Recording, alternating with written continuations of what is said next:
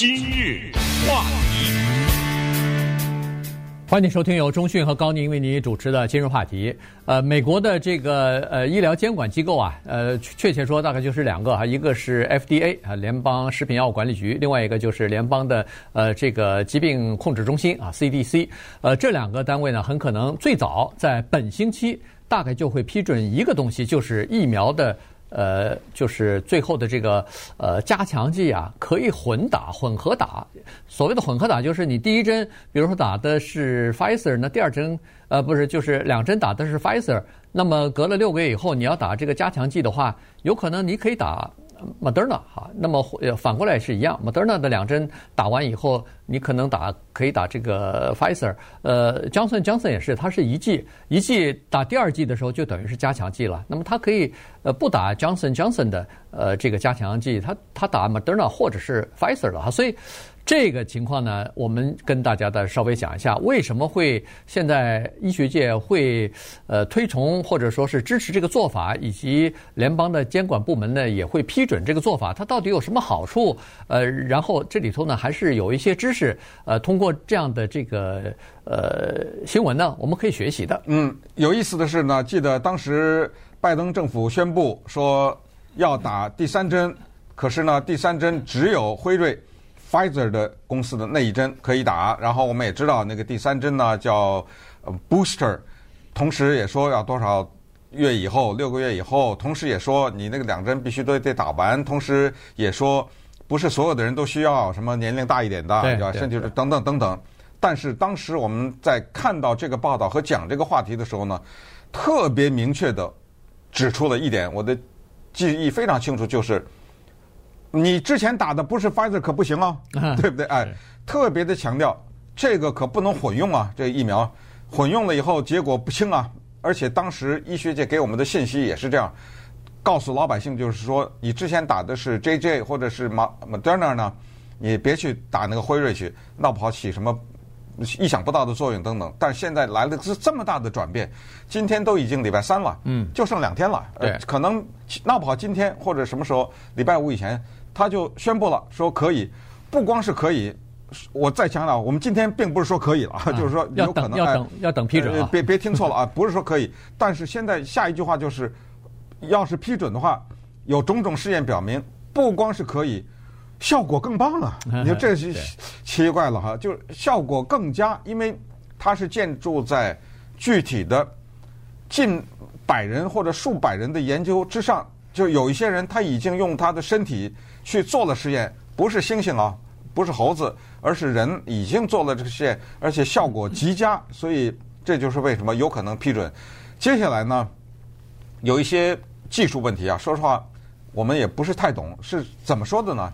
他是这么解释的，他说那个第一针啊，能够让人的免疫系统当中的有一种细胞叫 B，就是英文字母的第二字母表的第二个字 A B 的 B 啊，就让这个细胞呢。产生抗生素，它对一些病原体呢有抵抗的作用，就抗体，抗体了，就产生抗体，这叫做第一针。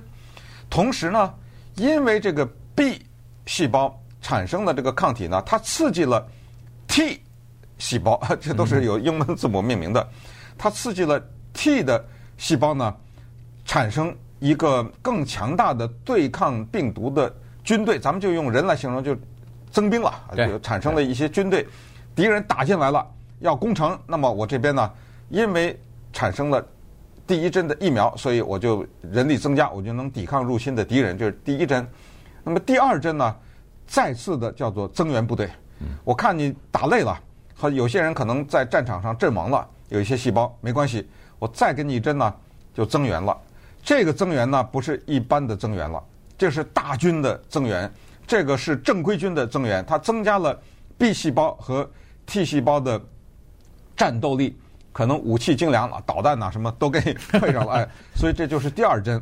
第二针呢，无比之强大，以至于差不多就够了，嗯，哎，敌人可能就打不进来了。那么现在咱们就聊聊这第三针混用是怎么一回事儿。对，第三针混用的关键在于第二针打完以后，经过了一段时间哈，比如说六个月、八个月，呃，这个科学家发现说，诶。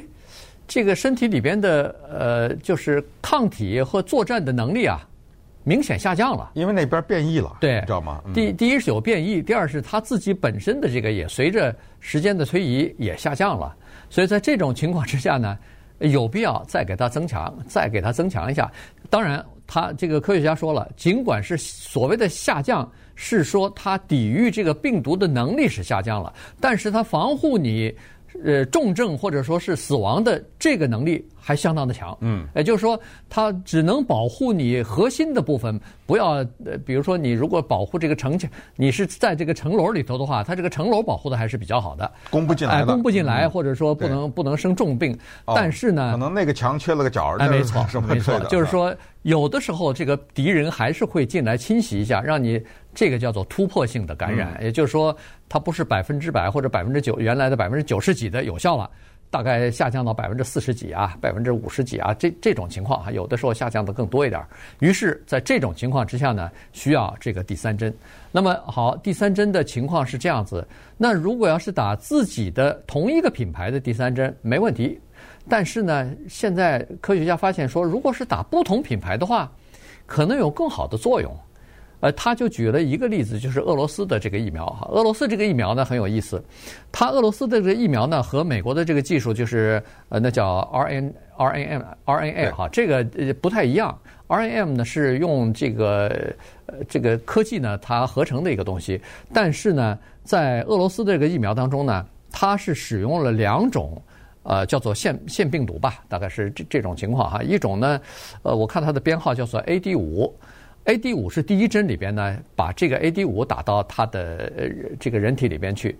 那么，呃，俄罗斯的这个专家们呢，就是或者研究人员呢，他们就发现说，A A D 五到了人体里头呢，是产生了一定的这个抗体，但是他们认为说，如果第二针还打 A D 五一样和第一针一样的话呢，他们考虑到说，人的抗体啊，可能会把这个打进去的新的。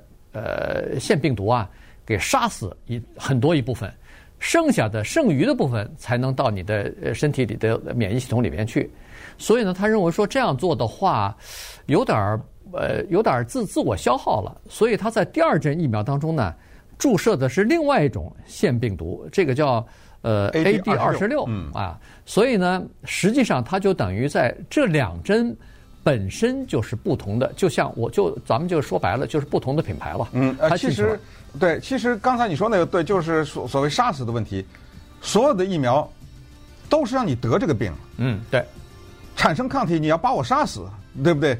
等于是这个疫苗呢是制造了一个敌人进来，然后你把他杀死以后，你就知道了哦，原来你可以识别这个敌人，啊、你你识别然后攻击他，所以。所以俄罗斯这个呢很有意思，而且它起的名字还叫 Sputnik Five，你知道吗？Sputnik 这个不得了啊，对不对？这个翻译成中文叫伴侣啊。这个是人类第一次人造卫星上天，那是一九七一九五七年十月呃十四号吧，嗯，十月四号。呃，后来有个电影叫《十月的天空》嘛，就刺激了美国。就是一九五七年十月，那是不是俄罗斯啊？是整个人类。把一个人造的卫星送到天上得，那就开启了整个的太空时代。对，是 Sputnik，所以它现在这个疫苗呢，也叫 Sputnik 五。那稍待会儿我们再看看这个混用啊，几种不同的试验告诉，真的是效果比用单一的要强很多呢。今日话题，欢迎继续收听由钟迅和高宁为您主持的金融话题。今天呢，跟大家讲的是这个呃。新冠病毒疫苗的叫做混搭的这个事情哈，呃，尽管现在还没有批准啊，我们就等着美国的这个医药监管部门最后的批准，到底是不是可以打，以及什么时候可以打等等，要看他们的最后指南。但是这个情况呢，估计啊，从现在呃各大媒体，包括《纽约时报》什么的报道呢，是说很快就会批准。呃，如果不是这个星期的话，没准下个星期大概就会就会批准哈。呃，那么。其实，人类科学研究人员啊，早就开始呃考虑这个混搭的用处了哈。当初据说是在研究 HIV，就是艾滋病病毒的那个疫苗的时候呢，科学人就已经发现一个问题，就是如果打一个不同剂量的或者大剂量的同一种疫苗的话，效果不如打两种或者是三种不同剂量的这个。呃，疫苗的呃来的保护力更强啊，这大概也是当初那个鸡尾酒疗法的一个想法，就是说，呃，不同的东西进到你的身体里后呢，它产生的是多方位的呃叫做防卫的力量哈，这样的话呢，可能呃在保护你方面呢就更加全面一点。那后来呢？这个新冠病毒的在全球的蔓延，或者是呃逐渐的爆发开来呢，给研究人员一些这样的机会。你比如说阿斯利康，阿斯利康他们的疫苗研究出来以后呢，它是用的黑猩猩的这个腺病毒啊作为基础研究的这个疫苗，结果呢是发现给年轻人注射的时候，极少数的人非常罕见的情况之下呢，确实有人会得那个叫做血栓，尽管。很少，尽管这个比例非常的小，但是也人人们也害怕呀，不愿意啊，尤其年轻人。所以在打第二针的时候呢，医学部门或者是这个，尤其是英国的这个卫生部门呢，就建议他们打那个 Pfizer 的呃这个辉瑞的疫苗。打了以后呢，哎，突然发现第一没有明显的副作用，坏的副作用没有；第二防护力啊。比打他的那个同样的同一个品牌的第二针的疫苗还高出不少来。嗯，而且他们试验呢还进了一步，就是用一组人呢是只打 AstraZeneca，就是阿斯利康；另外一组人呢只打辉瑞，就第三针。然后第三组人呢是第三针的时候混打，结果发现，首先那第三组人呢没有任何的副作用，再加上就是就发现。这个中间啊，就效果的问题就凸显出来了。首先呢，告诉大家，就是一个已经完成疫苗的人，不管这三种疫苗哪一个啊，现在呢是已经完成的话，如果再感染进医院的，对这一种防护，就是让你不至于进医院呢，是 Johnson and Johnson 呢，它的不让你进医院的有效率是百分之七十一，然后 Pfizer 呢是百分之八十八，Moderna 呢是百分之九十三。看来他是在这三个里面是最不错的哈，但因为它的剂量最大啊，对，它的剂量比较大，所以咱们咱们才说它的第三针是减半嘛，对不对？是用百分之五十的。它它即使减，它即使减半也比 Pfizer 的还要高。对，所以这是这么一个情况啊。这是打完了以后能够让你保持不住院的，这是它的有效率。现在咱们再看看一个打了 Johnson and Johnson 一针的人，然后呢，他再去给他换一个。换一个 Pfizer 的话呢，它的效果居然是它打两针的 Johnson Johnson 的。你第一针打的 Johnson Johnson，那么加强针呢就是第二针了，也是 Johnson Johnson。你 Johnson 你还打 Johnson Johnson 的话，它只增加了四倍抵抗力。如果你改打那个 Pfizer 的话，哦对，三十几倍了，三十五倍，对，增加了三十五倍。如果你改打 Moderna 的话，增加七十六倍。也就是说，你这个所谓加强剂啊，嗯，你还可以挑一下，啊对，对不对？我不挑 Pfizer 了。对，我挑 Moderna，因为那七十六倍嘛，对，对不对？所以如果如果他这个数据是准确的话，那就建议，当然不是建议了，大概呃那个 FDA 或者是 CDC 都不会建议你选择任何一种哈。但是呢，你自己可以挑。呃，那如果要是 Moderna 的增加七十六倍的话，那就愿意打 Moderna 了，对不对？关键的问题是，为什么我在这儿要把这些东西讲出来？就是你，你先得具备这个知识啊，啊对不对？对，咱先得了解，到这是发生了什么事儿啊？怎么 FDA 通过了什么混合？我怎么个混法？我之前打的是 Pfizer，那我是打 Johnson Johnson 呢，还是 Moderna？还是啊，在美国打不到那个 AstraZeneca 吧？对，没有吧？没有啊？对对，对我我应该打什么呢？对不对？打不打呢？这些问题。这些都要回答，同时这些疫苗的灵活使用呢，会大幅度的降价，让整个的价钱都降下来。对，而且也减少浪费啊，因为。呃，任何一个人走到这个诊所里头也好，药局里头也好，你说我要打加强剂，他说哦，我只有 Pfizer 的。以前不是，那你哦哦不行，我我如果要是 Moderna 的话，我不能打呀，或者是啊，或者是 Johnson Johnson 的。现在没关系啊，撸撸起袖子就可以打。那这是在美国，那在其他的国家那就更是这样子了哈。如果要是可以混打的话，那你可以想象得出来，有更多的人受益嘛。